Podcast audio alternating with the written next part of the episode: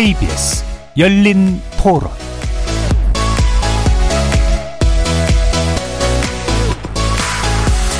안녕하십니까. KBS 열린 토론 정준희입니다.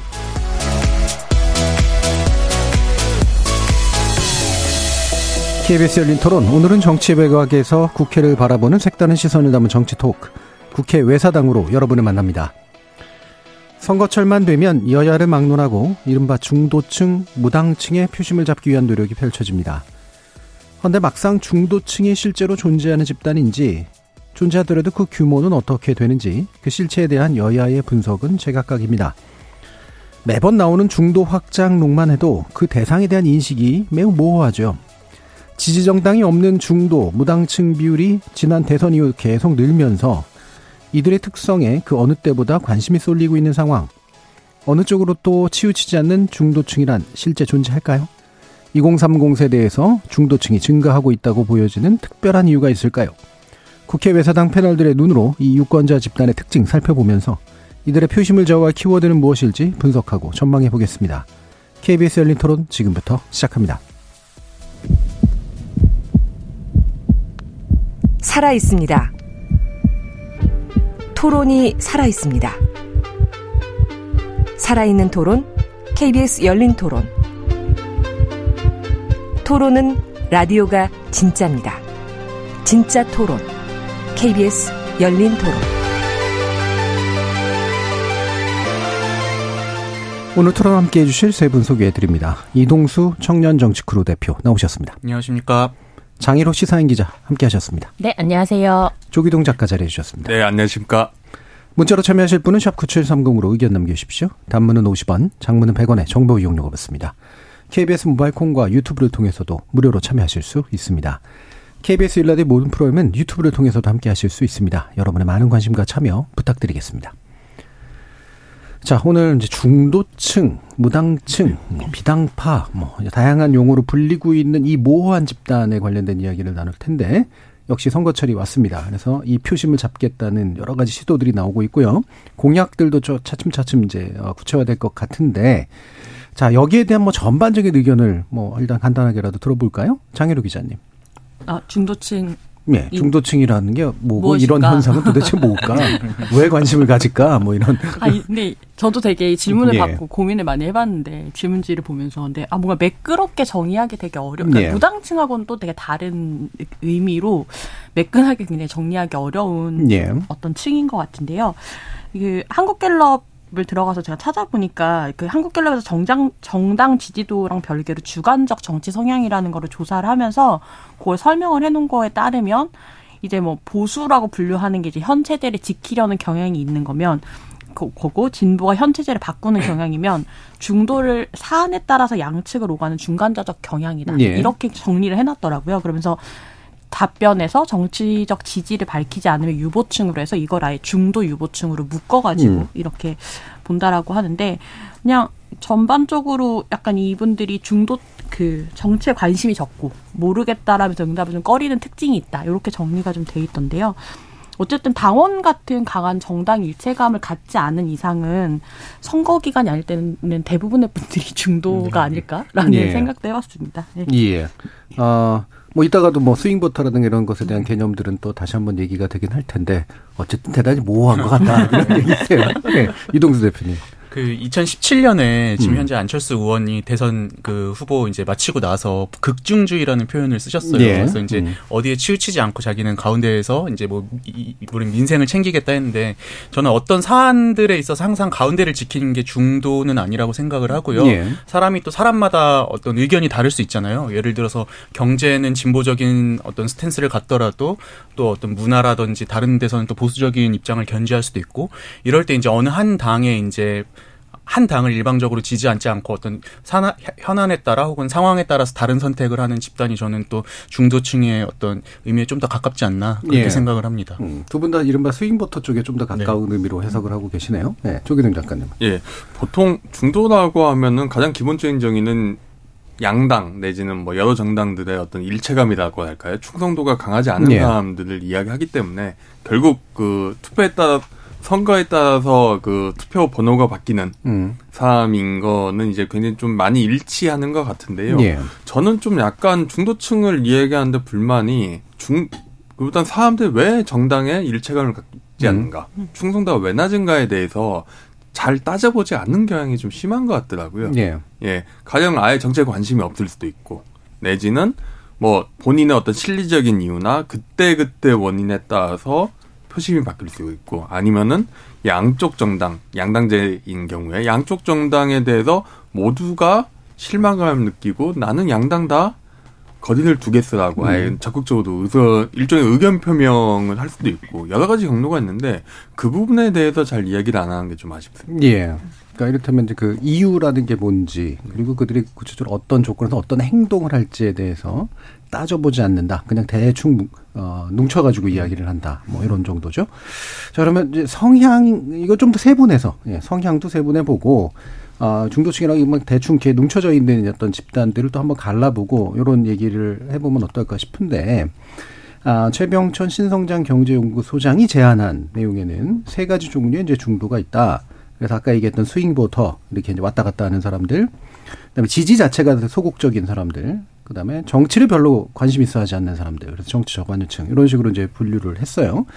어, 요 관련된 내용에 대해서 이동수 대표님이 교육도 이런 거 가지고 하시는지 모르겠습니다. 네. 한번 들어볼게요. 네. 그 일단 말씀하신 대로 중도에는 세 가지 유형이 있다 해가지고 이제 소극적 지지층, 스윙보터 그리고 정치 저관여층이 이렇게 있는데 근데 정치 저관여층의 경우에는 이제 투표도 하지 않고 또 뭐 여론조사를 할 때도 그냥 전화를 끊어버린다든지 네. 무응답으로 해버리는 근데 요분들에 있어서는 영향력이 그렇게 크지 않다고 이제 이제 좀 얘기를 얘기를 했고요. 근데 다만 이제 소극적 지지층과 스윙보터들 같은 경우는 이 정치에 끼치는 또 영향이 크다고 이제 좀 분석을 했습니다. 그래서 소극적 지지층 같은 경우는 대체로 이제 평소에 지지하는 정당은 있지만 근데 뭐 이슈가 발생한다든지 하면은 이제 또 언제든지 또 투표장에 가지 않거나 뭐 지지를 철회할 수 있는 그런 집단을 일컫고요. 대표적인 게 그 2016년 총선 때 보면은 당시에 여당인 새누리당에서 뭐 그 진박감별 논란이라든지 아니면 유승민 의원에 대해서 공천을 주나 마나 가지고 이제 논란이 있었잖아요. 그때 이제 많은 보수 유권자들 특히 이제 소극적 지지를 하는 보수 유권자들이 투표장에 가지 않음으로써 16년 총선이 이제 민주당을 비롯한 진보 진영의 승리로 끝났는데 그런 사례가 있었고요.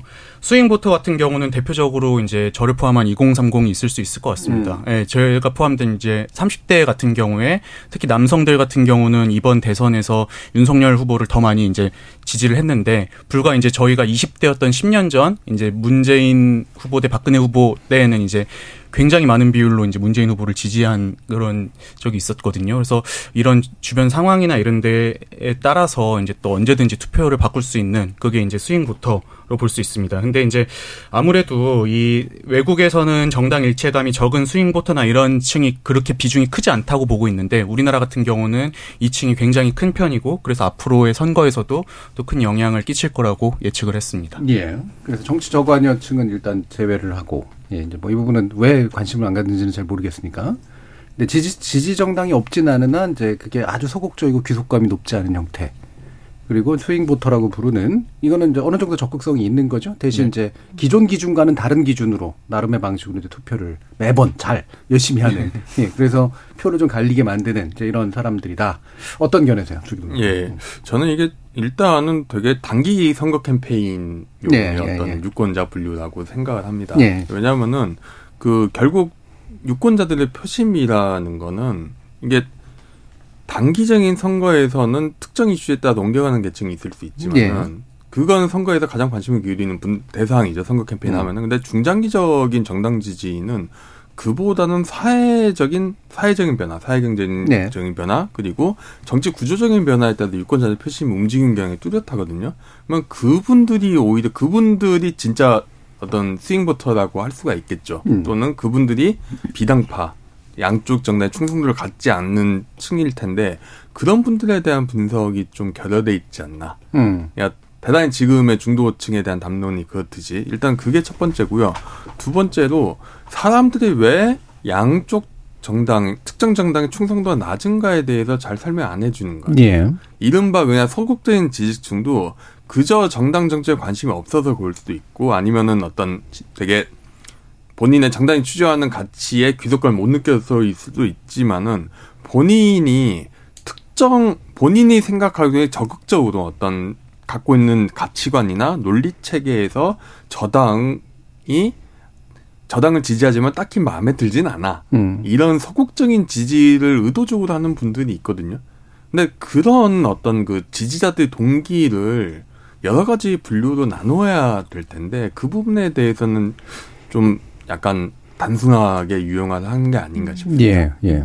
음, 사실 뭐 이렇게 과학적 분류법인 것 같진 않아요. 예. 그런데 이제 선거 전략적, 예. 예. 특정한 선거를 바로 직전에 앞두고 일단 쫙 나눠지는 것들을 볼 때 이제 쓰이는 그런 관념인 것 같은데 사실 swing voter 얘기를 많이 하지만 이게 원래는 swing state에서 사실 온 거잖아요. 이게, 이게 이미 저, 그 거의 결론이 나 있는 주들을 빼고 계속 바뀌는 주들에게서 이제 그 거기서 투표하는 사람들이 swing voter다 이렇게 해서 미국적 정치에서 또 많이 나온 개념인데 우리나라에도 뭐 일부 들어맞는 부분은 있긴 있겠습니다만 자 이 부분 또 장희로 기자님 어떤 생각이세요? 그러니까 뭐 중도층을 공략한다라고 하는 게 지금 단기적 전략에 의한 어떤 분류라고 말씀하시긴 했는데 뭐 그러니까 진짜로 중간에 있는 사람들을 끌어들여서 우리 우리를 투표하게 만들겠다 이것보다도 뭔가 나랑 비슷한 성향인데 조금 벗어난 사람들 이런 사람들을 좀 확실하게 좀 자기 편으로 끌어들이는 예. 어떤 전략을 중도층 전략이라고 하는 것은 아닌가라는 음. 생각이 일단 이 분류를 보면서 좀 들었고요. 음. 그 우리는 왜 서로를 미워하는가라는 책에 보니까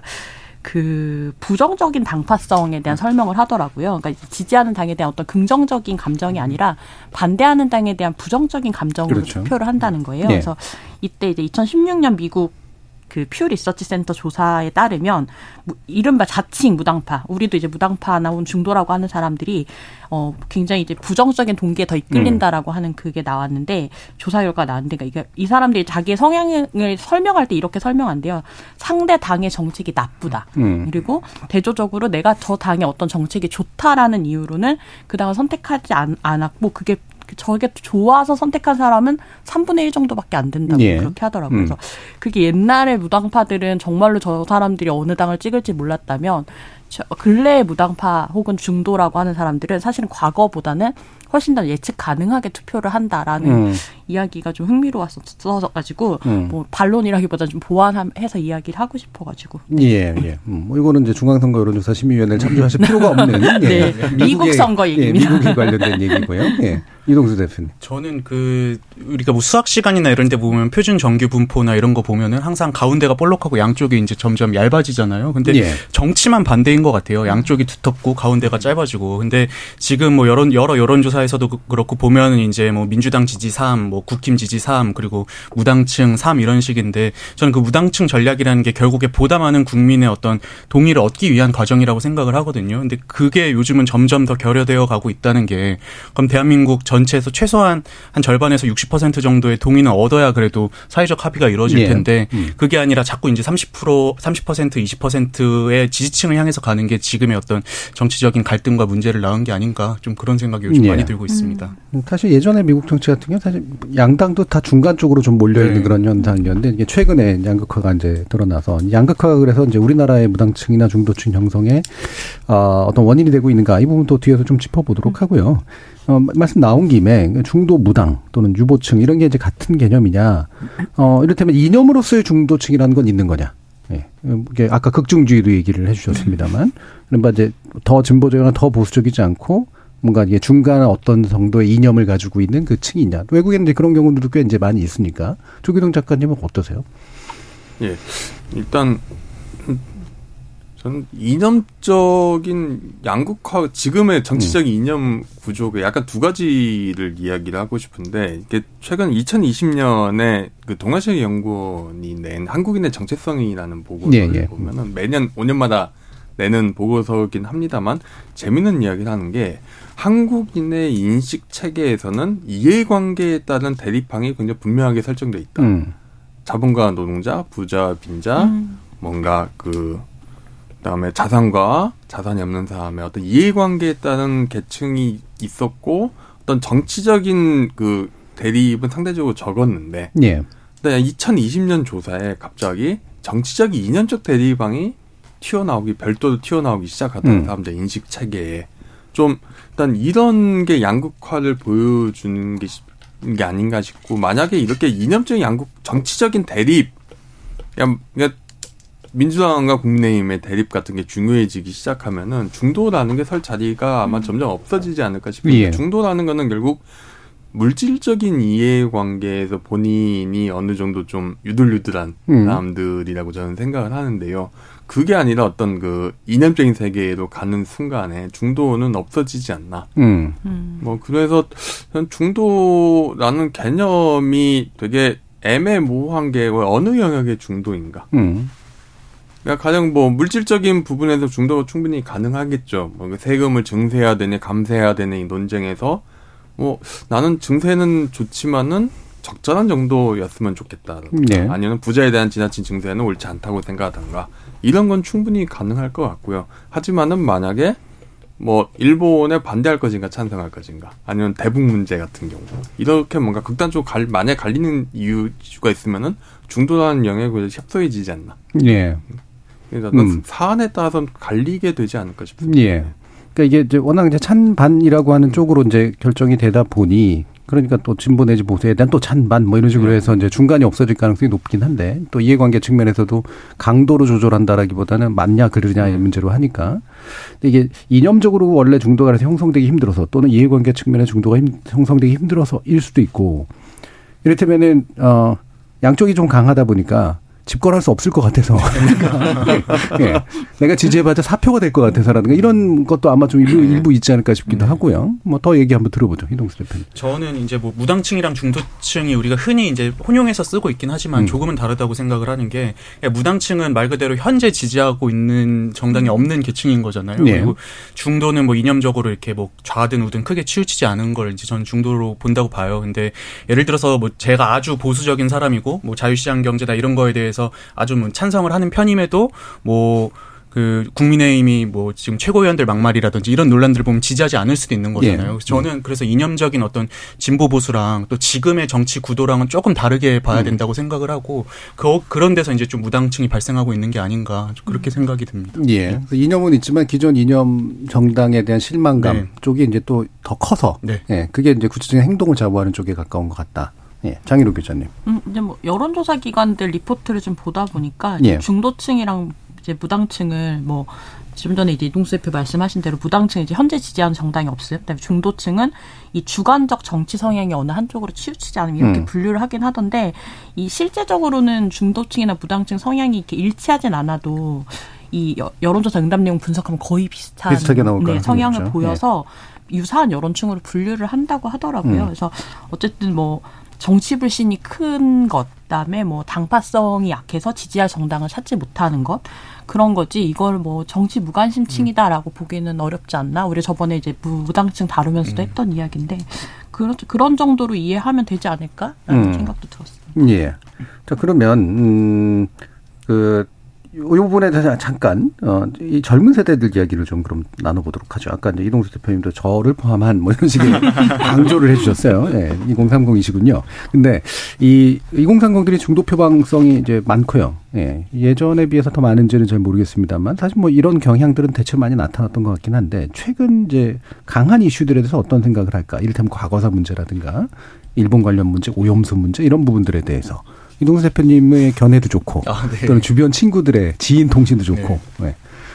근데 요즘 뭐 기사로도 많이 나오기도 했는데요. 음. 이제 확실히 좀 역사적인 거 그리고 정치적인 거랑 문화 경제랑은 좀 구분해서 구분하는, 봐야 된다라는 그런 좀 인식이 많이 있는 것 같아요. 네. 뭐, 뭐 대표적으로 일본 애니메이션이라든지 아니면 뭐 맥주라든지 이런 것들은 인기 있으면서도 보면 이제 뭐 이번에도 그 야스쿠니 신사 참배하고 이런 거에선 또 비판적인 여론이 음. 굉장히 많거든요. 꼭 청년들이 뭐 일본을 그냥 무조건 친일이냐 했을 때 저는 그렇지도 않다고 생각을 하는 게 뭐 청년들 좋아하는 만화들 중에서도 가끔 보면 우익 논란이 있는 작가들이 우익 논란이 네, 네. 불러, 불거지는 경우가 있어요. 그럼 그 작가에 대한 비판이 엄청 나거든요. 음. 그래서 저는 확실히 좀 요즘 청년들이 이런 부분에 있어서는 조금 이제 정치적인 거랑 역사적인 건 좀 구분해서 보려고 하는 성향들이 있는 것 같 다고 느껴집니다. 예. 장희로 기자님도 본인의 얘기도 좋고. 아, 이거 뭐 일본의 어떤 문화적인 부분을 좋아하는 거랑 정치적으로 일본을 지지하는 거는 동일시할 필요가 없는 이야기 아닌가라는 예. 생각이 좀 들고요. 그러니까 일본 여행을 여러 번 가면서도 후쿠시마 오염수를 반대할 수 있는 게 그게 뭐 어떤 같아야 될 이유가 없다라고 생각해요. 네. 여행 가도 오염수에 대해서 반대할 수 있는 건데 좀 전에 말했지만 올해 상반기에 한국 극장가를 휩쓴 슬램덩크 수준의 문제에서 다 진짜 일본 영화들이 다 상반기에 다 그랬었고 일본에서 또 케이팝이 유행한다든지 아니면 이제 한국에 데뷔한 케이팝 걸그룹이 아예 다 일본인으로만 구성됐다든지 네. 이런 식으로 사실은 양국은 사실 문화적으로는 교류가 굉장히 활발하고 여행도 많이 가는 그런 여행지인데 그러니까 우리가 일본의 어떤 정치적으로 정당한 요구를 한다라고 하는 것과 문화적 교류는 좀 별개로 봐야 될 것 같고요. 그다음에 그리고 또 문화가 만든 어떤 그런 별개의 공간이 있어야 정치의 공간도 저는 생긴다고 생각하거든요. 그러니까 예. 이게 이게 우리가 지금 정치가 치닫고 있으니까 문화도 뭐 닫아야 돼 이렇게 되면 오히려 논의할 공간 자체가 좀 더 협소해지는 거 아닌가 동일시할 필요 없다라는 생각이 예. 들어요. 네. 그러니까 과거에는 이제 사실 이제 그 뭐 예를 들면 일제 불매 운동이라든가 이런 것처럼 이제 상대에 대한 불만을 이제 보이콧 형식으로 표현하는 게 동일시되던 시기는 있었는데 요즘 은 확실히 이제 그러지는 않은 것 같은데 이런 요소도 있는 것 같아요. 이제 뭐 세대적인 차이도 있었겠지만 자 그런데 일본 맥주를 이렇게 막 이렇게 일본을 오염수 방류를 싫어하면서 일본 맥주를 먹는 사람 보고 일본에서 막 미디어에서 이런 얘기가 그러니까 한국인들은 원래 알고 보면 일본을 좋아하는 거야. 뭐 이런 식의 이제 상대 반응에 의해서 반발감을 갖- 갖는 경우 이런 것도 꽤 있었던 것 같긴 해요. 이뭐 복잡한 심리인 것 같은데 적어도 2030은 확실하게 좀 구분하려고 한다. 예, 조기동 작가님. 예, 저는 일본에 대한 반론이 일본에 대한 문제가 아니라 결국은 일본 이른바 토착외구라는 슬로건이 예. 보여주듯이 약간 인종적인으로 뭔가 부정적인 낙인이 찍혀 있는 부패한 엘리트 음, 음. 그냥 공격 담론이었다고 예, 예. 생각을 하는데요. 그런 측면에서 그 담론은 이제 힘을 꽤 많이 잃지 음. 않았나. 촌스러워요. 예, 그렇기 때문에 이제 일본이 야 일본이 싫은 것과 뭔가 일본 토착외구라는 담론에 참석하는 것과 뭐 일본 문화가 싫은 것세 개는 완전 히 별개의 영역이라고 생각하거든요. 그중 이제 그 기존의 어떤 그 친일 담론에 대한 게 많이 힘을 잃었다고 생각을 하고요. 저는 이제 오염수 논란 같은 경우는 굉장히 좀 안전의 문제, 그러니까 20대, 30대들도 네. 공감할 수 있는 국민 안전에 대한 문제인 것 같은데 이거는 이제 일본 그 뭔가 좀 굉장히 별개의 문제 같습니다. 안전한 먹거리를 먹고 싶다는 그 욕구는 충분히 가능할 것 같거든요. 그러니까 오히려 보면은 예전에 정치권에서 내세우는 어떤 동원 담론들, 음. 특히 어떤 민족주의를 강조한다든가 내지는 어떤 안전에 대한 공포심을 강조한다든가 아니면은 굉장히 좀 이념적인 뭐 반복 같은 걸 강조한다든가 이런 그 전통적인 이념형에 기초한 그런 동원 기제들이 이제 20대 30대들이 많이 이제 설득력을 잃어가고 있지 않나 예. 그런 생각을 하고 있습니다. 음, 그래서 동원이라는 이제 약간 학술적인 용어긴 합니다만 써주신 이유는 어, 전체적으로 하여튼 크게 묶어서 한꺼번에 이제 네. 특정한 정치적인 어떤 지지 내지 반대로 이제 삼으려고 만드는 네. 적극적으로 형성시키는 이제 이런 것들을 가리키시는 것 같고 실제로 그런 전략을 많이 썼었죠 최근까지도 자 그러면 이제 이 지금의 이제 다시 중독층 문제로 좀 돌아가 가지고요 어, 여당의 지지율 야당의 지지율이 물론 조사마다 꽤 다르게 나오긴 합니다만 대비 대체로 일관되게 나오는 건 여야 모두를 지지하지 않는 네, 계층의 이제 어떤 비율은 성장하고 있거나 또는 꽤 큰 크기로 비슷하게 비등비등하게 나오고 있다. 이런 내용인 것 같은데 장 기자님 좀 소개 부탁드릴게요. 일단 요즘 여의도 우스갯소리 중에 하나가 여의도 제1당은 무당층이야라는 거라는 게 여러 기사 무당은 아니고 어, 무당 은 아니고 무당층이다라는 게 이제 여러 이제 네. 언론사마다 이제 이야기가 나오던데요. 대충 이제 뭐 3대 3대 4 정도인 것 같아요. 국힘 3, 민주 3, 그다음에 무응답을 포함한 이른바 음. 이제 무당층 이4 음. 정도 되는데 사실 뭐 역대급이라고 되게 호들갑을 떴는데 저는 그것이 이 정치 정치팀 정치부 기자들의 어떤 아이템이 없어서 나오는 또는 기억이 없어서 나오는 네, 기억이. 없어서 나오는 그게 아닌가라는 생각도 드는데, 그러니까 사실 이제 과거 여론조사 결과를 보면 이제 올해 8월 첫째 주에 갤럽에서 지- 이제 32%가 무당층으로 집계됐는데요. 이게 2013년부터 2021년까지 제가 좀 봤더니 2013년에는 40%인 적도 있었고요. 예. 2015년에도 34%였고요. 근데 이게 뭐 20%에서 40%대를 왔다 갔다 하는데 사실은 이제 계속 이 정도가 존재했다라고 하는 거를 이제 추세상 볼수 예, 예. 있거든요. 그래서 예.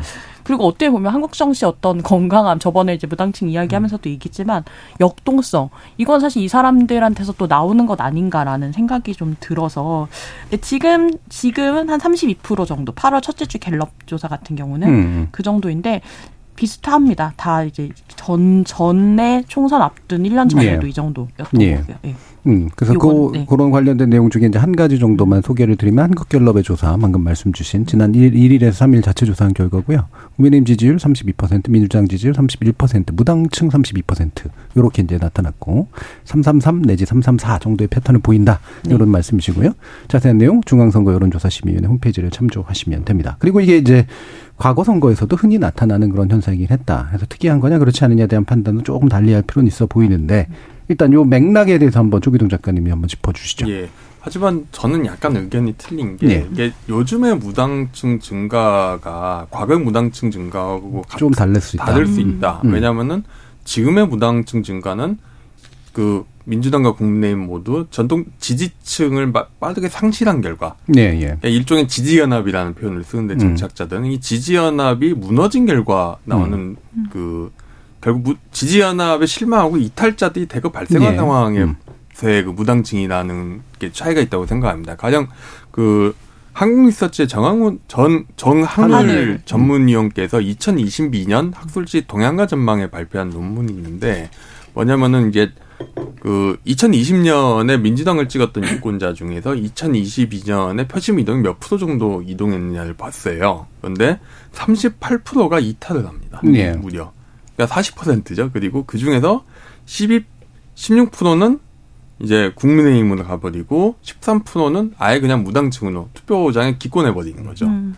나머지는 이제 다른 정당으로 지지를 가는 건데 결국 정한울 전문위원이 이런 말을 해요. 그러니까 이 무당층이 어디서 왔냐? 원래 민주당을 예전부터 지지했던 사람이라기보다는 2016년 그 총선 및 탄핵 그 촛불 시위 그리고 2017년 그 예. 대선에서 원래 국민의힘 내지는 보수 정당을 지지했다가 거기서 넘어온 사람들이다. 그러니까 2016, 17년에 보수의 지지 연합이 보수 정당의 지지 연합이 한번 무너졌는데 예. 거기서 이탈한 사람들이 민주당 쪽에 왔다가 거기서도 재이탈을 한 게 지금의 무당층의 상당수를 구성하고 있다는 이야기거든요. 저는 그렇기 때문에 지금의 무당층은 예전의 무당층과 틀리게 음. 어떤 전통적인 정당 질서의 붕괴 내지는 정당들의 대, 유권자들에 대한 소구력이 굉장히 낮아진 데 기인한 게 아닌가. 음. 그렇기 때문에 이제 정치적으로 계속 문제가 될 소지도 크, 커 보이지 않나 싶습니다. 예.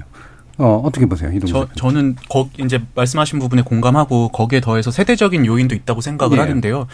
그 이제 2000년 이후에 이제 대선의 어떤 추이를 지켜보면은 팽팽하게 전개되었던 뭐 2002년, 12년, 22년 선거를 보면은 과거에는 이 대선에서 캐스팅 보트 역할을 했던 게 이제 청년층은 주로 진보적이고 나이가 먹어갈수록 이제 보수적인 성향에서 그 가운데에 있는 한 40대에서 50대들이 보통 캐스팅 보트로서 역할을 했거든요. 근데 최근은 완전 이게 좀 바뀌어가지고 이제 오히려 한 4050 세대는 민주당, 뭐 60대 이상은 국민의힘 했을 때 20, 30 대 세대들이 이제 과거의 진보 진영에서 많이 이탈하고 이제 부동 무당층으로 남아 있는 이게 이제 또 어디를 선택하느냐에 따라 선거 결과가 달라진 것들 보면은 앞으로는 앞으로도 이제 좀 이 세대의 어떤 무당층 성향이 전 좀 더 가지 않을까 싶고요. 예, 음. 그런 이유들도 있다고 생각을 합니다. 예, 최근에 이런 무당층이 늘어난 데 있어서. 예. 장 기자님은.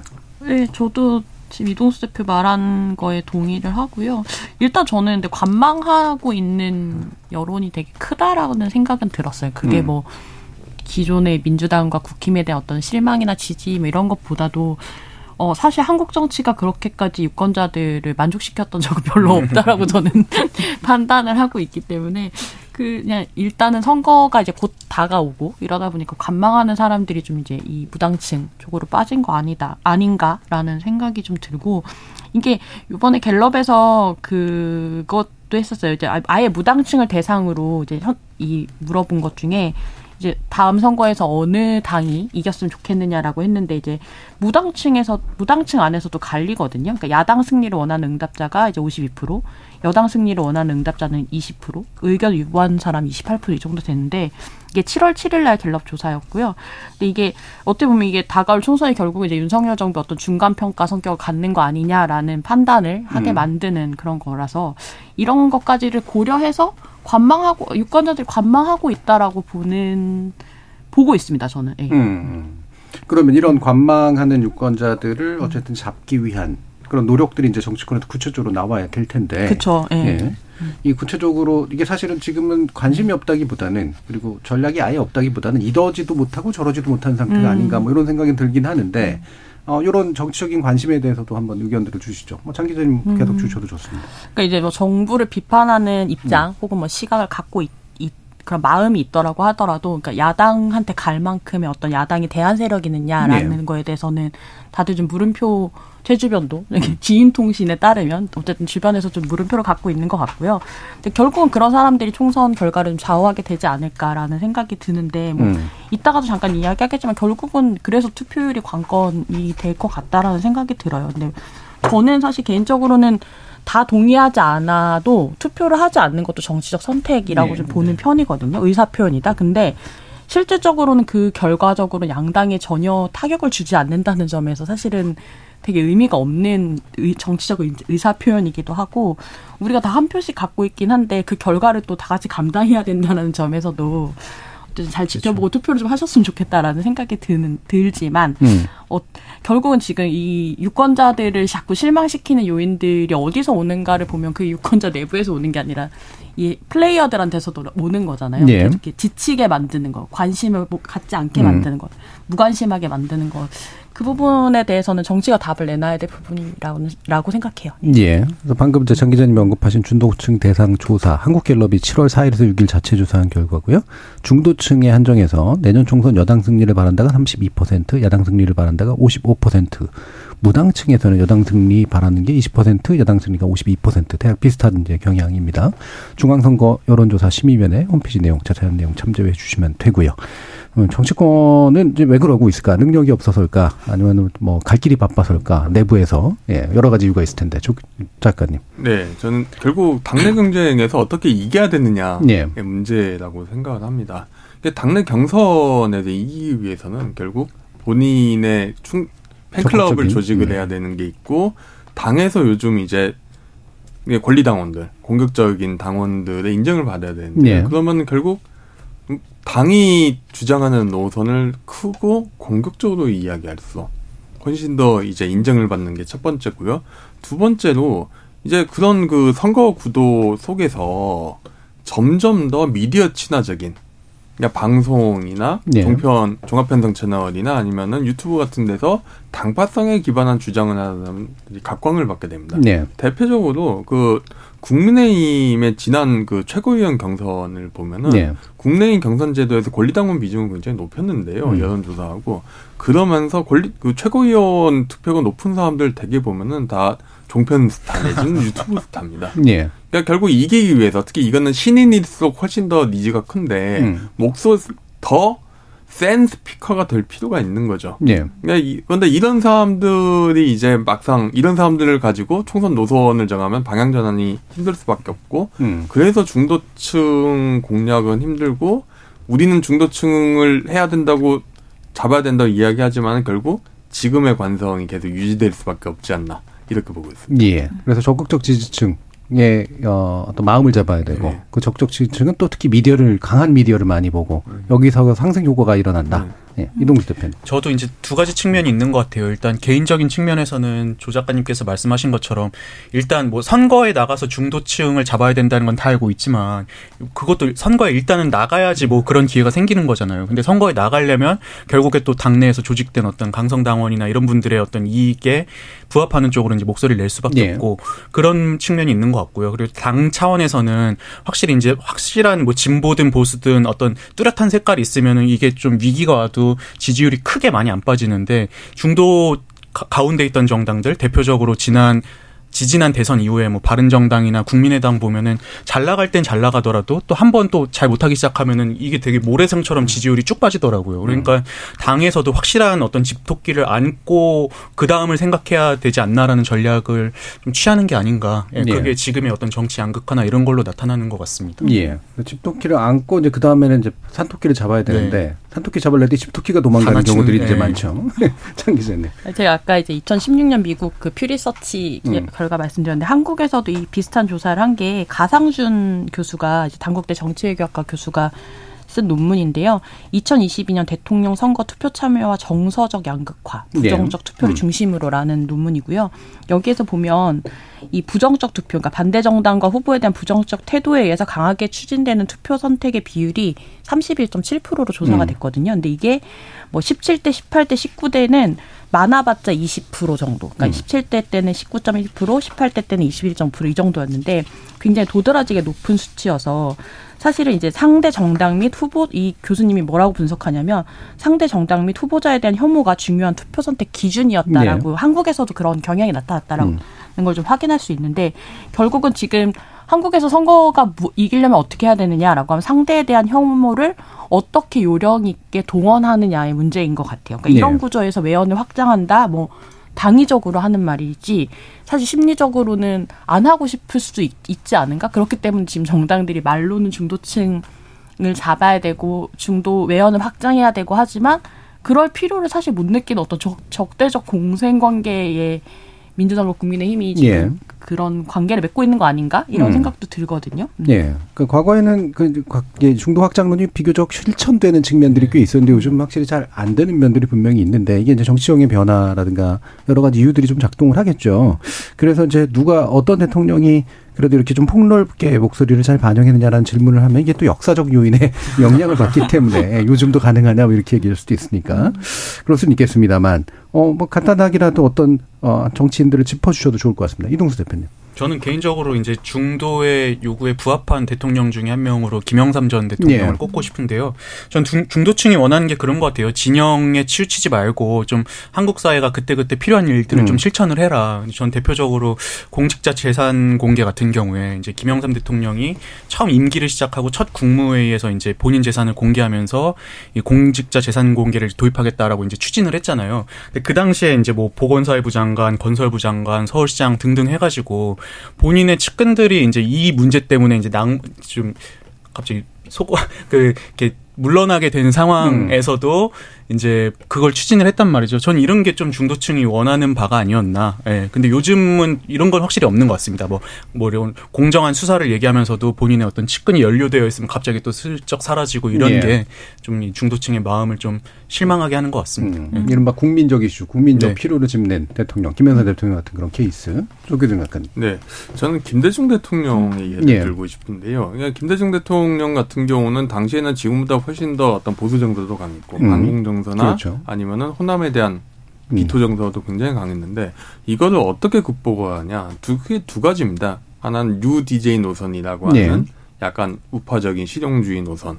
두 번째는 어떤 그 지역 등권론을 내세워서 음. 김종필 씨나 어떤 충청도 세력과의 연합. 예. 근데 결국은 지지 연합의 외연을 어떻게 확장할 건가를 굉장히 적, 이것도 굉장히 결단이 있어야 되거든요. 예, 인선을 또 그렇게 했고요. 예. 음. 왜냐하면 본인의 세력에서는 그냥 불만과 공, 불만이 사고 그리고 지지, 전통적인 지지자 그룹은 UDJ, UDJ 플랜 할 때 DJ가 드디어 변전했다고 특히 진보적인 예, 그룹도 굉장히 공격을 합니다. 이걸 어떻게 견뎌내야 되는 거죠. 음. 그걸 견뎌내고 뚝심과 성과를 낼 수 있는 정치력을 발휘한 게 그 중도주의 성공하는 어떤 중도 전환의 어떤 비결 아니었나 싶고요. 음. 그렇다 그렇다 해도 뭐 김대중 대통령의 집권기에 뭐 민주주의나 복지가 그냥 일취월장했지 않습니까? 네. 그러니까 기존의 노선은 있는데도 견제하면서 좀 더 본인의 어떤 정치적 지지를 확보하게 외연을 어떻게 넓힐 건가 음. 고민하는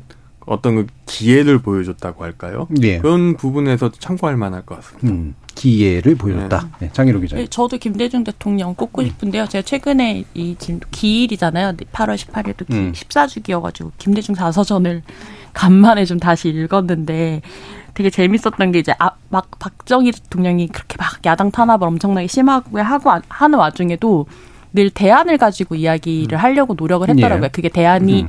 뭐 실제로 대안이었느냐라고 하는 거는 이야기해 볼 수 있겠지만 어쨌든 반대를 무조건적으로 반대하는 게 아니라 이런 대안이 있어라고 이야기를 가지고 이제 이야기했던 부분들이 좀 인상적이었고 그게 이제 한일 청구권 협정 부분에서 우리 우리나 여야가 있지 사실 일본 입장에서는 그냥 다 한국인 거잖아요. 네. 그러니까 이제 이 바- 어떻게 반대하고 어떻게 싸울 것인가에서 무조건 반대가 아니라 어떤 면에서 실리를 취할 건지를 계산하고 이야기를 하는 것 그런 부분들이 좀 아 지금 우리 정치에 없는 부분이 이런 거구나라는 생각이 들어서 좀 인상적이었었는데 음. 그래서 그 이제 무슨 자기 그 보좌진들이랑 우리 국민들은 싸우는 거 싫어한다 이런 이야기 하는 부분이 있어서 진짜로 소리내서 웃으면서 아 한국에서 참 중도의 특징이라고 하면 싸우는 걸 싫어하는 예, 예. 분들이겠구나라는 생각이 생각이 들었는데 그렇다면 정치가 또 이용해야 될 게 싸우는 걸 싫어하는 어떤 특징을 또 정치가 좀 활용해야 되는 거 아닌가라는 음. 생각이 들었고 근데 이제 갈등을 제도화한 게 정치라고 한다면 좀 국민분들도 우리 좀 지겨워하지 않았으면 좋겠는데 정치가 싸우는 게 어, 어떻게 놀랍게도 이분들은 사실은 싸우는 게 일인 분들인 거잖아요. 그러니까 우리를 대신해서 그러라고 우리가 또 국회에 보낸 분들이긴 한데 그건 것 같아요. 결국 이제 대안이나 뭐 어떤 대책이나 이런 건 안 보이고 약간 반대를 위한 반대를 하는 거 아니냐라는 생각이 드니까 그런 부분도 좀 지겨워하시는 것 같다라는 생각도 들었고 그런 측면에서 김대중 대통령이 되게 어떤 대안을 내놓는 데에 좀 탁월하지 않으셨나라는 예. 생각합니다. 네. 예. 저는 개인적으로는 집권 1년차 대통령이라고 생각하긴 합니다만. 예. 지지세가 굉장히 많을 때 그 힘으로 이제 좀 약간 넓히는 정치력이 생길 때가 이제 있으니까요. 모든 대통령이 그러진 않았습니다만은. 이제 그때 정치력 어떻게 쓸 거냐 사실 이 문제라서, 어, 뭐 두 분 이제 김영삼, 김대중 대통령을 이제 꼽아주시긴 했고요. 이게 90년대까지만 그런 거냐라는 또 질문도 문화할 수 있겠습니다만은. 그래서 이어지는 어, 2부를 통해 가지고 또 구체적인 내용 좀 나눠보도록 하고요. 청취자 여러분들이 보내주신 문자 들어보고 가죠. 정희진 문자 캐스터. 네, 지금까지 여러분이 보내주신 문자들 소개합니다. 김명수님, 이념에 경도된 게 좌우파라면 사안에 비중을 두는 게 중도가 아닐까 합니다. 이현진님, swing voter가 많은 이유는 언론의 역할 부족 탓이라 여겨지네요. 유튜브에서 플로우님, 지난 총선에서 민주당이 180석을 얻을 수 있었던 건 중도층이 표를 몰아주어서입니다. 전통적인 민주당 지지자들이 만들어준 건 아닙니다. 여기서 민주당의 딜레마가 있는 것 같습니다. 민주당이 개혁을 성공시키려면 중도층 표심을 중요하게 살펴야 하지만 진보 지지자들 의견과는 다를 수 있기 때문이죠. 유튜브에서 빵님, 중도층이라는 집단이 정치학적으로 분석된 적이 있나요? 예를 들어 중산층이라는 경제 집단은 사회과학 안에서도 엄청 모호한 집단이거든요. 정치 집단으로서 중도층도 엄청 모호할 듯 합니다. 유튜브에서 정혜원님, 중도란 확고한 정치적 성향이 없는데 자기 기준에 따라 투표하는 사람 아닐까요? 한 표를 주는 건데 투표를 하면 이득이 있어야겠죠. 더불어 중도는 국민을 무시하는 듯한 정치인들, 공무원들 혐오하고 싫어합니다. 유튜브에서 송학사님, 중도가 이념이 있나요? 진영 없이 이쪽이 잘못하면 이쪽을 비판하고 저쪽이 잘못하면 저쪽을 혼내고 아무데도 속하지 않는 거죠. 네, KBS 열린 토론. 이 시간은 영상으로도 생중계하고 있습니다. 유튜브에 들어가셔서 KBS 일라디오 또는 KBS 열린 토론을 검색하시면 지금 바로 토론하는 모습 보실 수 있습니다. 방송을 듣고 계신 여러분이 시민 농객입니다. 계속해서 청취자 여러분들의 날카로운 시선과 의견 보내주세요. 지금까지 문자캐스터 정희진이었습니다. 토론은 치열해도 판단은 냉정하게 복잡한 세상을 바꾸는 첫 걸음은 의외로 단순할지도 모릅니다. 평일 저녁 7시 20분 당신을 바꾸는 질문 KBS 열린 토론 정준희입니다. KBS 열린 토론 국회 외사당 2부 장희로 시사인 기자 조기동 작가 이동수 청년 정치크루 대표 세 분과 함께 과연 정치권이 어떤 노력을 펼쳐야 이렇게 외연 확장을 할 수 있는 걸까라는 부분을 가지고 얘기를 해 보도록 하겠습니다. 지난 경험을 중심으로 일단 먼저 좀 짚어 보면요. 어, 지난 통 총선 그리고 대선을 삼아도 좋고요. 또는 그 기존을 삼아도 좋고, 아, 좀 외연 확장을 잘했던, 그래 뭔가를 잘 찌르고 들어갔던 어, 전략이나 키워드가 있었을까라는 부분인데 장유루 기자님 먼저 말씀해 주시죠. 있었나라는 생각이 약간 일단 들고 이제 언론에서는 어쨌든 분석을 해야 되니까 예. 뭐 특히 이제 중도층이 많았던 20대를 중심으로 해서 뭐 실리, 커뮤니티, 존중 뭐 이런 식으로 키워드를 잡기도 했던데요. 음. 제가 가장 사실은 지난 최- 가장 최근의 선거들에서 눈에 띄었던 어떤 전선이라고 한다면 젠더였던 것 같아요. 늘 드러나는 게 이제 눈에 띄는 게 젠더로 드러난 건데 사실은 그 내용을 하나하나 이렇게, 이렇게 보면 결국 이제 불평등을 어떻게 개선할 거냐라는 질문이었다라고 저는 생각하거든요. 그것을 이제 우리는 쉽게 이제 남녀 갈등인 것처럼 이야기하지만 결국은 이제 그 뭐 일자리나 불평등이나 주거 문제에 대한 답이 뭐냐라는 거에 대해서 대답을 내놔야 되는 거지 이게 단순히 이제 젠더 갈등이 심하니까 이제 갈라치게 하지 마세요. 이런 식으로 끝낼 문제는 아니었던 것 같은데 예. 저한테도 그랬고 아마 제 주변에 많은 친구들이나 이제 뭐 이 사람들한테도 굉장히 어떤 중요한 이 선거장까지 그 투표장까지 가게 하는 어떤 음. 이슈 중에 하나가 전, 전 젠더 이슈였던 것 같아요. 예. 투표장으로 가게 하는. 음. 그런데 투표 결과는 다르게 만드는.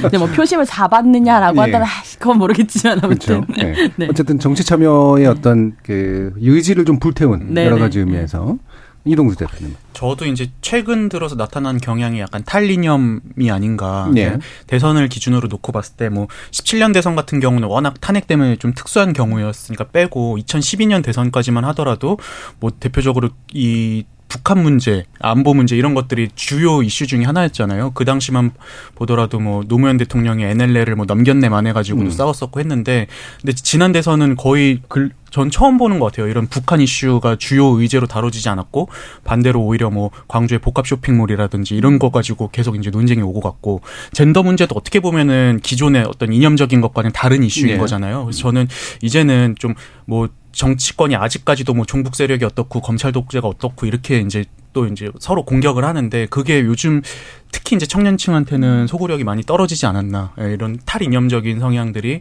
점점 늘어나고 있지 않나 이렇게 음. 보여집니다. 예. 조기동 작가님. 예.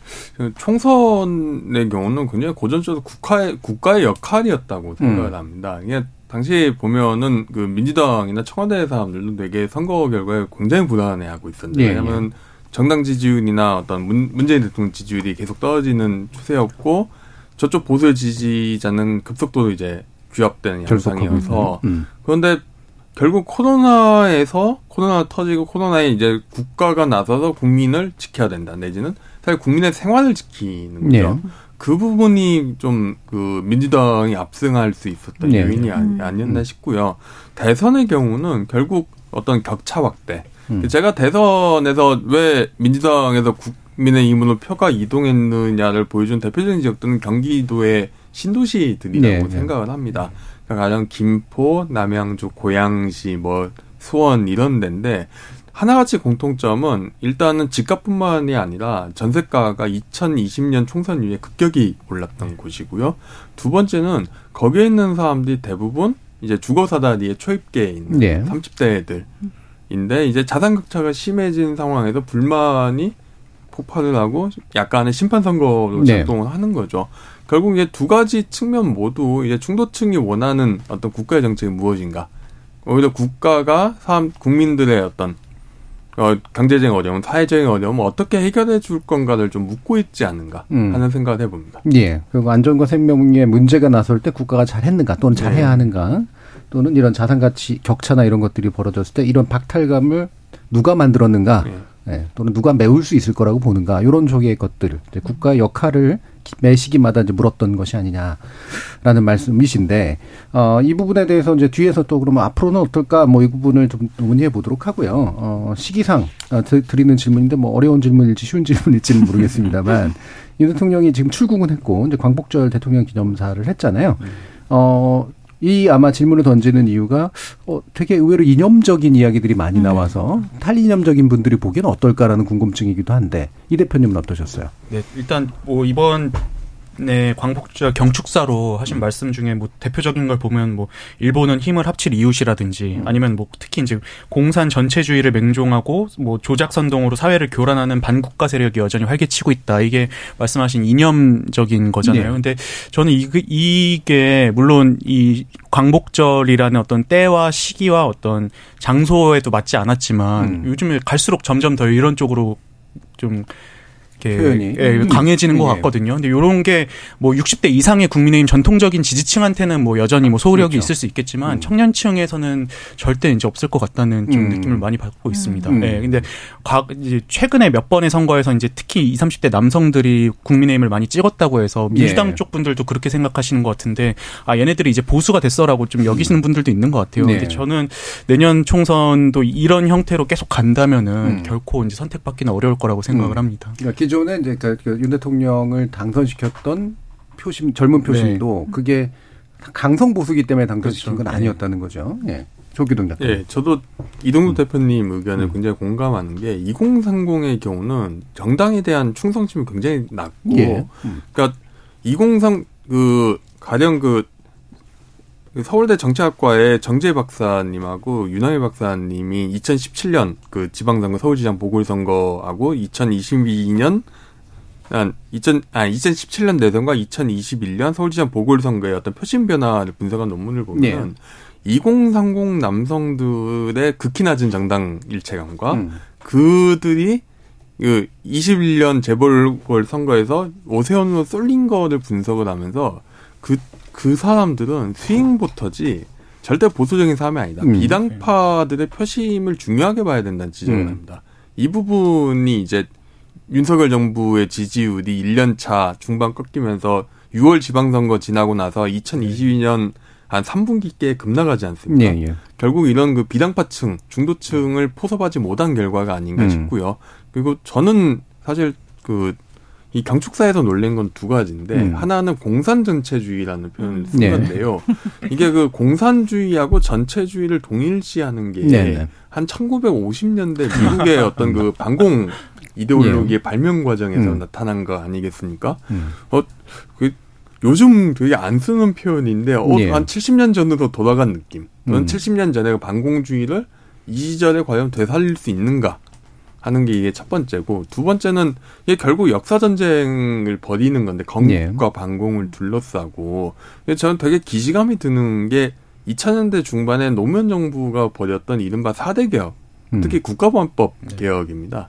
그러니까 사회 개혁이 일단 제대로 성공하지 않았고 두 번째로 문- 노무현 대통령의 지지율 급락 내지는 민주당의 선거 패배를 분석하는 글 중 상당수는 사대 개혁이 과연 민생과 무슨 연관이 있었는가 예. 이야기를 꼭 들어가거든요. 음. 지금의 경우도 과연 저게 민생과 무슨 연관이 있지? 음. 오히려 민생은 좀 어떻게 경제 살리기라는 구호도 좀 하고 나머지는 다 전선을 쳐서 뭔가 양극화를 하겠다는 거 아닌가? 그러면은 결국 저게 승리할 수 있을까 하는 굉장히 회의감이 들게 됐어요. 음. 음. 장 기자님. 일단 아무리 정치에 관심 없는 사람이라고 해도 21세기에 지금 이런 경축사를 듣는다면 저는 웃을 거라고 생각하는데 정말 놀라서 아니 우리 주변에 정말 반국가 세력이 활개치다니 뭐 위장하고 선동하다니 정말 이렇게 생각한 사람이 있을까요? 라는 일단 생각. 아까 네. 말 이동수 대표가 계시긴 말, 계십니다. 이동수 대표가 말한 대로 이제 정말로 그거는 그냥 이제 윤석열의 윤석열 대통령의 어떤 지지층인 음. 건데 저는 이번에 그 경축사를 들으면서 누가 써준 거면 그 사람을 잘라야 되고 직접 쓰신 거면 이제라도 늦지 않았으니까 참모들의 말을 좀 들으셨으면 예. 좋겠다라는 음. 생각이 들었어요. 왜냐면 이렇게 해서 정말로 그러니까 총선에서 외연 확장을 어떻게 할 건지에 대해서 정말 아무런 힌트를 주지 않는 어떤 경축사였는데 보통 우리가 경축사라고 하는 것들에서 담는 내용이라고 하면 이런 내용을 통상적으로 담지 않아 왔었거든요. 음. 그리고 되게 뭐 굉장히 중요한 시점이잖아요. 8.15라고 하는 게 남북 문제도 이야기할 수 있고 민생 문제도 얘기할 수 있고 여러 가지를 담을 수 있는 와중에 편을 가르는 이야기를 했는데 이 윤석열 대통령이 당선되고 나서 그 전날 아마 기억하시겠지만 너무나 그 0.73% 포인트 격차로 당선됐기 때문에 아침에 조간 신문들이 마지막까지 그 판을 못 갈아가지고 당선 음. 유력 이렇게까지 나, 나오기도 했었어요. 근데 그러면서 대통령 그 당선된 거에 대해서 윤석열 대통령이 이렇게 얘기하거든요. 아 이게 국민을 편가르지 말고 통합의 정치를 하라는 국민의 간절한 호소구나 음. 그렇게 본인이 해석하시고 그 다음에 정치적 유불리가 아니라 국민의 이익과 국익이 국정의 기준이 되면 우리 앞에 진보와 보수의 대한민국도 영원함도 따로 없을 것 이렇게 음. 약속을 합니다 윤석열 대통령이 근데 전 지금 청취자분들은 어떻게 느끼고 계실지 궁금한데 저는 윤석열 대통령이 자기 말을 완전히 지금 뒤집는 방식으로 지- 국정을 1년 3개월간 예. 유지하고 그러니까, 지, 그러니까 국정을 운영하고 있다라는 음. 생각이 좀 들어서 이 경축사를 들으면서 더 그런 생각을 하게 됐죠. 아 이분 이 본인 말을 계속 뒤집는 식으로 국정 운영하고 있구나라는. 음.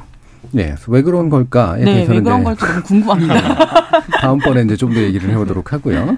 어, 이게 이제 아마 윤 대통령의 이제 이런 그 영향을 받아서인지 아니면 이제 정당과 상승 관계가 일어나고 있는지 는 모르겠지만 국민의힘도 이제 과거에 비해서는 조금 더 이제 센 보수적인 이야기들을 이제 많이 하고 있는 상태고 인적 풀도 좀 많이 좁아지고 있는 것 같다라는 느낌이 드는데 대표적으로 이제 유승민 전 대표라든가 네. 이준석 전 대표가 이제 아주 상징적인 인물이고요. 여기에 또 홍준표 대구시장이 어떻게 좀 약간 억울하게 껴가지고 예, 이게 한 묶음이 되고 있는 건 건데 그래서 이제 이게 대표적으로 이제 그 배제되고 있는 인물들로 이제 보이는 거죠. 뭐 이 세 사람이 다 중도적인 인물이다라고 말하기는 이제 그렇긴 하겠습니다만 아 여기서 이제 이후 총선의 승패가 갈릴 것이다라는 게홍 시장의 어떤 견해이기도 하고요. 조 작가님은 어떻게 전망하시나요? 예, 일단은 세 사람 다 이제 확장을 해야 될 필요는 있습니다. 왜냐하면은 윤석열 대통령의 지난 1년 반을 보면은 이게 점점점 보수 내에서 지지 본인의 지지 세력을 좀 지지 그룹을 좁히는 과정이었거든요. 예. 결국 본인의 안정된 지지 기반이 협소해지면서 굉장히 총선뿐만이 아니라 나중에 총선 이후 전국도 되게 어렵게 만들었다고 음. 저는 생각하고요. 이게 첫 번째고 두 번째는 그런데 과연 유승민 의원 전 의원이나 이준석 전 대표가 확장을 했을 때 얼마큼 득표에 도움이 될 것인가? 예. 그러니까 전 유승민 그러니까 그 정착자들 가령 강원택 서울대 교수 같은 경우는 2017년 대선에서 보수가 안보 보수와 시장 보수로 분화됐다고 이- 설명을 네. 합니다. 그러니까 전통적인 반공 네. 로는 어떤 산업화 가치를 주장하는 안보 보수하고 다르게 어떤 그런 거는 별로 관심이 없는데 어떤 보수적인 가치 결국 시장 중심주의적인 예. 보수적인 가치를 중요시하는 시장 보수 그룹이 유승민 쪽으로 대거 몰려갔다는 이야기인데 네. 문제는 유승민 후보의 당시 2017년 다시 후보의 수도권 득표율이 7% 7.0%고 전국 득표율이 6.8%입니다. 결국 수도권 소구력이 굉장히 낮다는 예. 이야기거든요. 이 이야기는 이제 보수 보수의 어떤 중도 확장이라는 게 시장 보수만 가지고 사실 이게 약간 경제적인 승자들인데 기득권들만 가지고 과연 가능한 것인가? 이런 오히려 어떤 보수의 노선 변화가 있어야 되지 않나 이런 음. 생각을 하고요. 이준석 그 전 대표의 그 2030에 대한 문제도 비슷한 것 같은데 결국 이제 이준석 전 대표의 문제는 저는 이제 보통 이제 방송뿐만 아니라 다른 데서 이야기를 하면은 결국은 그 이른바 능력주의 음. 공정을 주장하는 거는 이준석 대표가 잘한 상계동이나 목동 신시가지에서 난 사람들의 이데올로기 아니냐. 예. 가령 목동 양천구가 굉장히 빈부격차 심한 지역인데 목동 밖에 있는 이른바 이 되게 부천과 인천 경계 신월동에 신월동. 있는 네. 지역에 있는 청년들이 과연 공정의 가치에 동감할 것이냐. 음. 뭐 여러 사회조사를 보면 좀 그렇지 않다는 게 꽤 잘 드러나거든요. 예. 그래서 이준석 대표가 과연 이제 2030의 공정이나 젠더 가치가 힘을 발휘할지는 꽤 미지수라고 음. 생각합니다. 예. 그래서 포용 필요성은 있으나 네. 포용해봤자 많이 늘 것 같지는 않다. 야, 오히려 좀 다른 형태의 보수 확장을 기- 기도해야 되겠다 예, 생각을 예, 해봐야 예. 되죠. 음. 네. 이동수 대표님. 저 도 이제 뭐 대체적으로 말씀하신 거에 공감하고요. 근데 보면은 그동안 보수 정당은 크게 분열된 적은 없었잖아요. 근데 보면은 그 안에서 이제 좀뭐 속된 말로 꼴통 보수처럼 보여지는 그 안보 보수 뭐 이런 분들도 계셨고 아니면 예전에는 뭐 남원정 아니면 이후에 뭐 유승민이나 바른정당계 분들 등등 해가지고 또 이제 혁신적인 그룹들도 이제 안에서 계속 공존을 했었는데 근데 그런 이 공존이 저는 유권자들로 하여금 아 예. 그래도 내가 이 당은 싫지만 저 사람들 좋아서 뽑는다라는 어떤 유인은 됐었던 것 같아요. 근데 이제 이 둘이 이제 완전히 분리가 됐었던 게 2017년 탄핵 이후로 이제 바른정당이나 아니면 국민의당 같은 데가 쪼개져, 에, 국민의당은 아니지만 또 음. 바른정당이 쪼개져 나오면서 완전히 그 안보 보수, 아, 뭐 소위 친박이라고 하는 그분들이 이제 자유한국당에 남았던 거잖아요. 근데 그 시절에 자유한국당의 어떤 성적이나 이런 걸 봤을 때 그런 식으로 가는 가면은 또 결과적으로 도 비슷해지지 않을까. 음. 결국에는 유승민 전 의원이나 아니면 이준석 전 대표나 이제 뭐 조 작가님께서 말씀하신 것처럼 개개인의 영향력이나 어떤 이미지가 소모 소모도 많이 된 점도 있지만 영향력은 없을 수 있지만 그럼에도 이제 소장파나 혁신 그룹을 껴안는 게 저는 보수 정당의 어떤 승패를 가르는 요인 중에 하나가 되지 않을까 음. 그렇게 생각이 음. 됩니다. 그렇죠. 그게 이제 뭐 승리를 보장하는 네. 것까지는 모르겠으나 예, 아쉬운 대로라도 일단 긁어모으고 생각 해야 된다. 네, 장 기자님. 아니 그 김기현 대표가 초반에 계속 하셨던 얘기 예. 있잖아요. 연포탕, 예, 연대, 예. 포용, 탕평. 저는 이거 잊지 않으셔야 된다라는 생각이 들고요.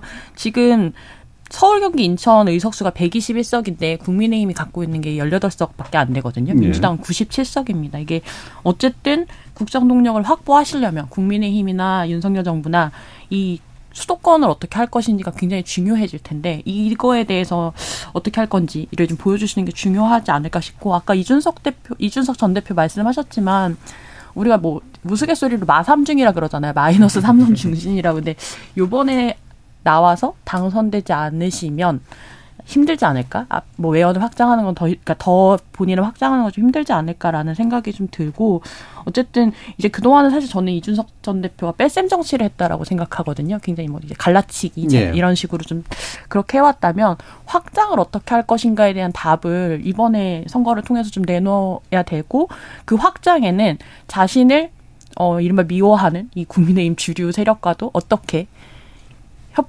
협동할 것인가에 대한 음. 부분을 보여주는 것이 좀 중요하지 않을까라는 생각이 들어요. 예. 그럼 민주당 얘기도 좀 해보죠. 민주당은 무엇이 필요한 걸까? 이를테면 이재명 대표 체제에 관련된 이야기도 좋고요. 또는 혁신이가 이제 그거를 좀 약간 외연 확장을 위한 어떤 수단도 될 수 있었는데 그게 성공했는지 여부에 대한 판단도 좋고. 먼저 조 작가님 말씀 주실까요? 예. 그럼 저는 일단 노선 변화가 꽤 음. 있어야 된다고 생각합니다. 당, 그러니까 당 조직뿐만 아니라 당 노선을 어떻게 바꿔야 되냐. 결국 혁신이가 실패했던 거는 당 노선에 대해서는 그러니까 당 노선이 그 노선이 옳은지 그른지는 차치하고서도 단 하나도 이야기하지 않았던 음. 거. 그 나, 뭐 당이 어디로 유권자들 상대로 어떤 정강 정책 이데올로기를 이야기해야 되느냐. 우리의 방향은 맞았냐 틀렸느냐. 어떤 평가도 내리지 않았다는 게 가장 큰 문제 같고요. 일단은 그 부분에서 본인들이 결국은 이제 아무리 졌지만 잘 싸웠다 이렇게 이야기를 하지만 2020년 대선에서 완전히 깨졌고 그것도 2020년에 대승과 비교되는 패배였고 22년에는 성적표가 더 안 좋잖아요. 음. 이거는 결국은 민주당의 노선에 대한 불신이 있는 건데 그 부분에 대해서 좀 평가와 반성을 일단 하는 모습도 보여야 되지 않을까 음. 이렇게 생각하고 있습니다. 예. 네. 이동수 대표님. 저도 이제 뭐 비슷한 맥락이긴 한데요. 음. 너무 그동안 민주당이 고, 그 정치 고관여층들의 정당이 된 것 같은 느낌이에요. 이번 혁신위원회만 보더라도 뭐 대의원제 이런 것들 뭐 물론 당내에선 중요한 문제일 수도 있지만 그냥 국민 전반적으로 봤을 때 이게 그만큼 민주당에 필요한 혁신인가라는 의문을 저는 좀 갖거든요. 예. 차라리 오히려 이런 것보다 뭐 의원들 막말 근절하고 아니면 동네에 진짜 되게 눈 그 뭐라고 갑자기 생각이 안 나네요. 그냥 예. 눈 찌푸리게 하는 그런 현수막들 좀눈 뭐 찌푸리게 하는. 네, 음. 이런 눈살 찌푸리게 하는 이런 현수막들 좀 제, 없애고 이런 것들이 오히려 국민들이 체감하기에 훨씬 더 정치 혁신에 가까운 게 아니었을까 예. 뭐 이런 생각이 들고요. 그 그동안의 쭉 이슈를 봐도 한 2017년 18년 정도까지만 봐도 그 문재인 정부 임기 초, 초반에는 뭐 그 당시에 어떤 공공의료라든지 아니면은 블라인드 채용이라든지 이렇게 좀 국민들이 일상에서 많이 좀 체감할 수 있는 정책들을 많이 하려고 노력을 했는데 예. 어느 순간부터 진짜 검찰 얘기 말고는 저는 솔직히 민주당에서 뭐 했나 싶은 느낌이 들 정도로 예, 그래서 전 좀 노선의 변화도 필요하고 거기에 더해서 너무 이제 정치 고관여층들의 어떤 관심사나 목소리가 담긴 이런 음. 방향성도 좀 제고를 해야 된다고 생각을 예. 합니다. 현수막 없애는 건 아마 못할 겁니다. 네. 없어진다고 해서 평가해 주는 게 아니, 아니라 가지고. 재밌지 않나요, 근데? 네, 자기는 괜찮습니다. 아, 일단 저는 그 지금 민주당이 여러 가지로 뭐 언론 환경이든 뭐 정치적 환경이든 불리하다라고 하는 거 저는 국민들이 알고 계시다고 생각해요. 그러니까 그거를 뭐 그거 굳이 우리가 지금 뭐 탄압받고 있고 이런 식으로 프레이밍 하지 않아도 충분히 저는 이해하고 있다라는 생각을 하고 예. 그런 점에서 일단 그 안에서 개파 정치 비명, 비명이니 친명이니 것으로 싸우는 것이 굉장히 다른데 전선을 치고 싸워야 될 어떤 민주당 자체의 힘을 안에서 싸우느라고 되게 빼고 있다라는 생각을 많이 들어서 남탓 그만하시고 안에서 일단 그만 싸우시는 것으로 좀 모습을 보여주시 주셔야 되지 않을까라는 생각 이 들어요. 예, 알겠습니다. 자, 그러면 앞으로 이제 다가오는 총선에 아, 과연 어떤 방식으로 뭐 이미 이제 나온 얘기들이 좀 있긴 합니다만 이 정치권이 이제 대, 그 대응을 하는 것이 어, 가능한 다수들을 이제 많이 예, 끌어모으고 일종의 결집력을 새로 만들어내는데 도움이 되는 걸까? 뭐 새로운 노선도 좋고 뭐 이념도 좋고 아니면 아주 실용적인 정책도 좋고 나름의 생각들이 있으실 것 같아서 이동수 대표님 먼저 여쭙죠. 저는 일단 네거티브부터 좀 근절을 하는 게 좀 필요할 것 같고요. 예. 보면 근래 선거에서 네거티브 해서 성공한 사례를 많이 못 봤거든요. 음. 뭐 21년 재보궐 때 이제 서울시장 선거에서 뭐 생태탕이니 음. 뭐 명품 구둥이 해가지고 오세훈 후보가 뭐 땅 투기를 했네 만에 그런 게 있었잖아요. 예. 근데 그게 이제 민주당 고관여층 고관여층들은 막 이제 열광을 했는데 오히려 국민들은 저게 뭐 약간 이런 느낌이 네. 좀 있었어요. 그래서 하나 터트리면 바꿀 수 있을 거라고 그러니까요. 네. 그리고 지난 뭐 대선도 대선 거의 막바지만 하더라도 김건희 여사 그 녹취록도 예. 이게 막 마치 뭐 엄청 큰 거 있는 것처럼 이제 막 홍보를 해놨는데 막상 들어봤으니까 별거 없었잖아요. 그래서 저는 이 네거티브가 이제는 좀 국민들이 볼 때 그만큼 막 그런 효과가 뭐 진짜 공감될 게 아니면은 크지 않, 않는 것 같고요. 음. 그런 부분에 있어서 한번 또 신중하게 좀 생각을 하는 것도 필요한 것 같습니다. 예, 부정적인 폭로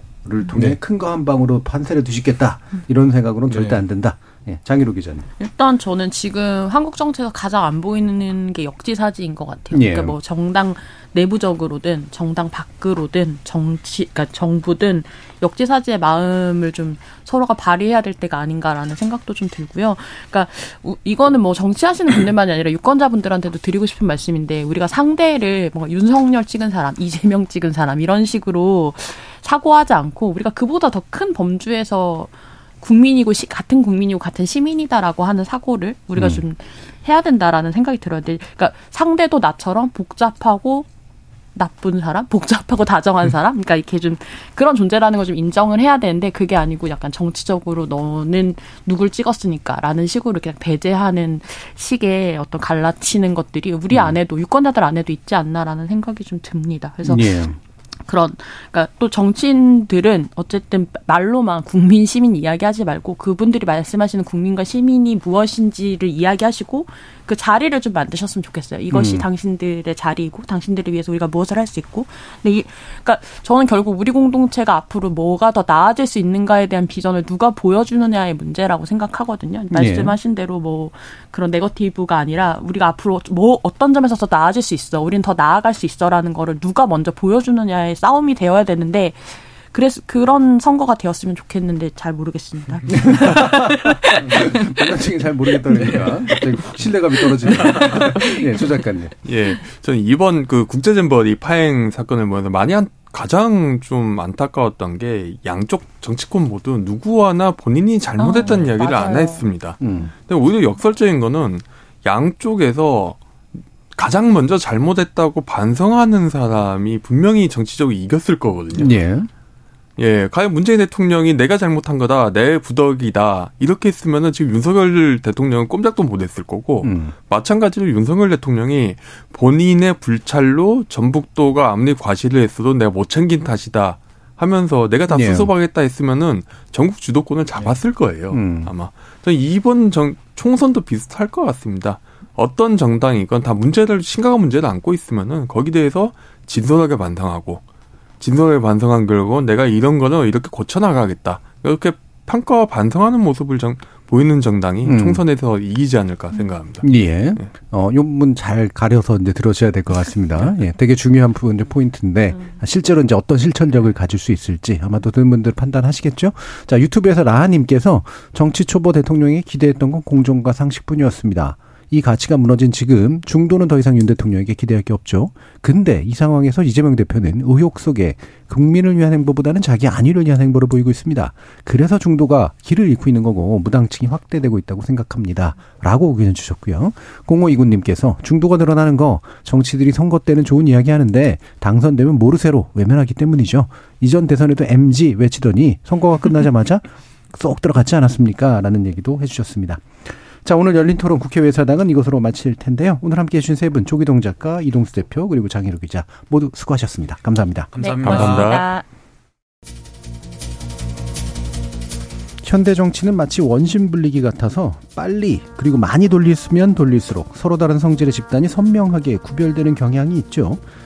근데 원심 분리기에서는 질량과 입자의 크기에 따라 순차적으로 구별되지만 우리 정치에선 이 분리된 각 집단이 제각각 너무 무겁고 또 굵어 보입니다.